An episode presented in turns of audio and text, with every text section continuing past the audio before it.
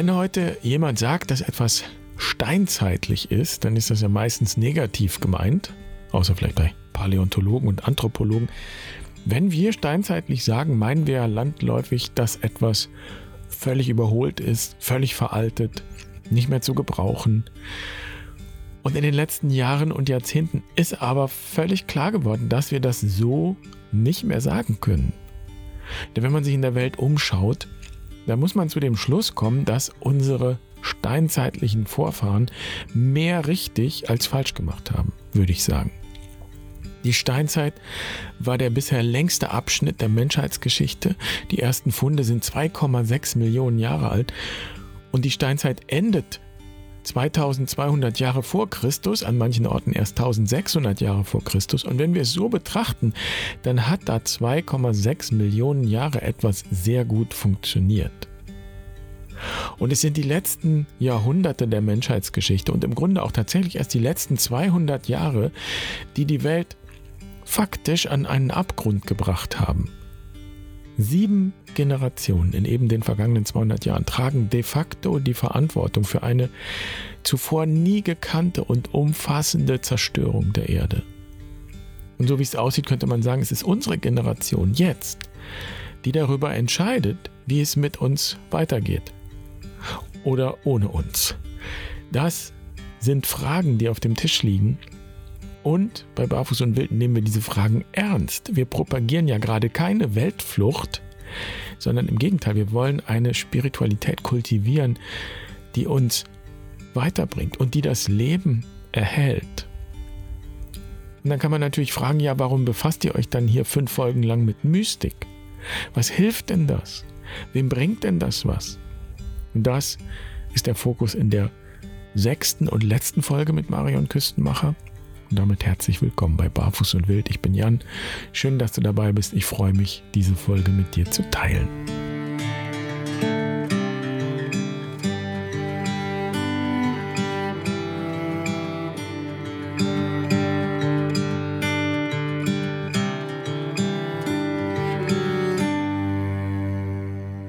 Ich würde gerne nochmal zum Schluss zu der Frage zurückkehren. Okay, wofür brauchen wir das? Wofür ist das gut? Was bringt uns das? Weil das ist ja immer die große Frage, die in unserer Kultur gestellt wird. Ne? So, brauche ich das? Kann, muss ich das haben oder kann das weg? ja, also ich glaube, es gibt so, so ein paar Dinge, die würde vielleicht doch jeder Mensch sagen, dass er ähm, das Wahre, das Gute und das Schöne äh, gerne erleben würde, Teil davon wäre. Und dafür gibt es halt verschiedene Wege. Du kannst es vielleicht über einen schöpferischen Prozess machen, künstlerischer Art. Du kannst es vielleicht machen, indem du äh, Musik äh, spielst oder so. Also es gibt viele, viele Möglichkeiten und ein Weg davon ist tatsächlich eben der mystische, religiöse Weg, dass du halt deine Religion, deine Kirche nicht halt nur als Vereinsleben betreibst zum Beispiel, ja, oder dass du halt nicht nur einen Freundeskreis hast, äh, wo man halt zusammen hockt und äh, schönes Essen genießt oder sowas, ist ja auch alles gut, alles schön, ja, aber die, die, die Seelentiefe, die dir ja eigentlich mitgegeben ist, ähm, die zu erforschen, ist, das ist was so Wunderbares.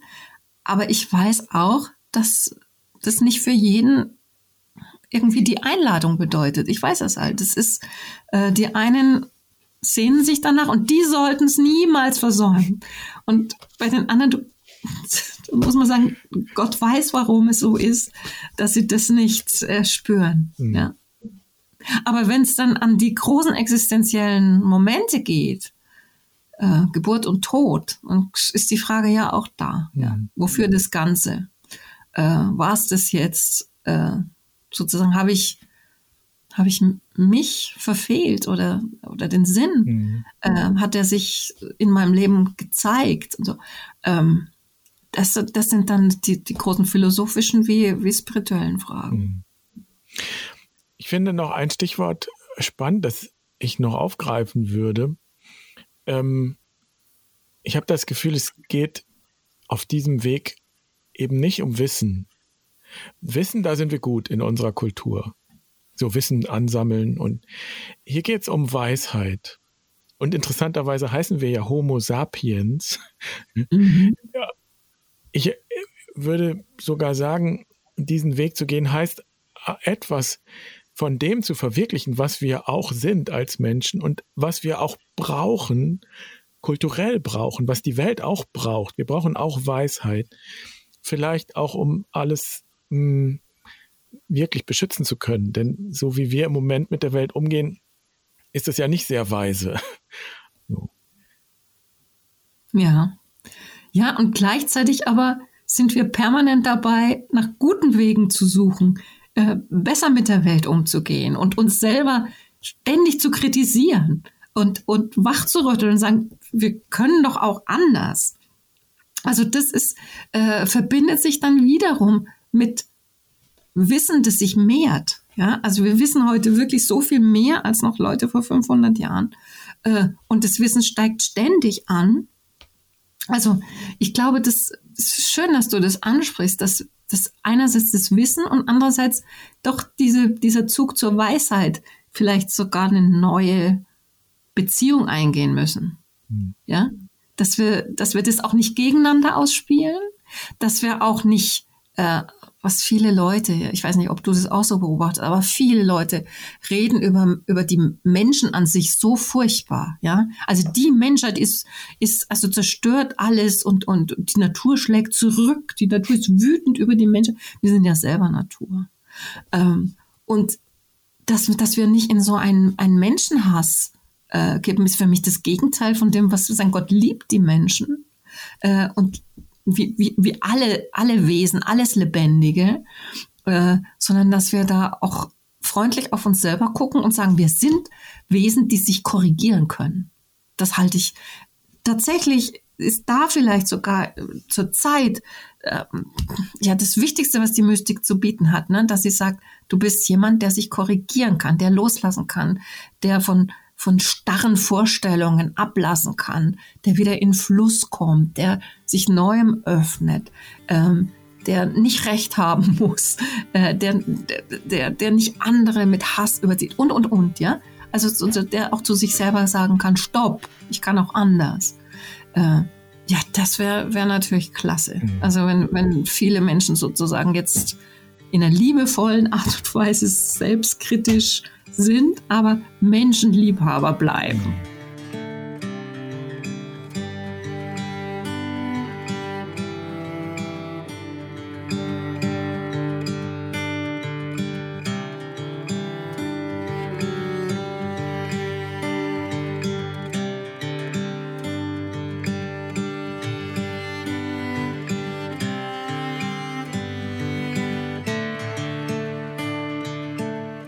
Ich glaube, dass genau das die Frage ist, um die es jetzt gehen kann und muss.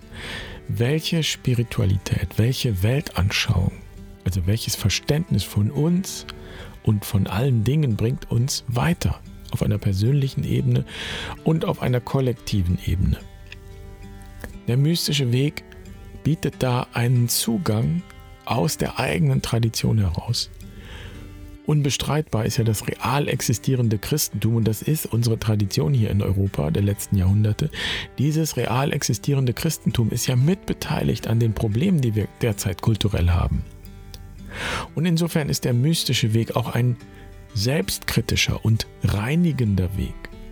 Ich sehe ehrlich gesagt gar keine Alternative, denn sonst müsste ich ja praktisch das Christentum aufgeben und ad acta legen. Sagen, hat nicht funktioniert. Und das tun ja auch viele und besinnen sich auf die vorchristliche Spiritualität, die buddhistische oder auch noch früher indigene und schamanische Traditionen, was auch immer. Der mystische Weg war bisher nie der Mainstream, der hat eher versteckt stattgefunden, am Rand. Manchmal ist er dann in besonderer Weise aufgeblüht, zum Beispiel in der Bewegung der Wüstenväter und Mütter in den ersten Jahrhunderten oder die franziskanische Bewegung, die ja auch zusammenfällt mit der großen Epoche der christlichen Mystik im 12. und 13. Jahrhundert. In dieser Zeit gab es in der christlich geprägten Welt eine starke Bewegung ja, schöpfungsorientierter Theologie und Frömmigkeit. die mehr am Kosmos interessiert war als an Macht. So, und das war auch eine Gegenbewegung, denn in dieser Zeit war die Kirche so mächtig und reich wie zu keiner anderen Zeit vorher. Die Frage ist also, ob und wie wir heute da anknüpfen können und aus dieser Mystik, dieser erdverbundenen Spiritualität auch den Widerstand aufbringen gegen jene Kräfte, die das Leben gefährden und zerstören. Jedenfalls ist es auch der Kern von Barfuß und Wild. Das ist letztlich unser Anliegen, dafür Raum zu schaffen und für Menschen, die hier auf der Suche sind.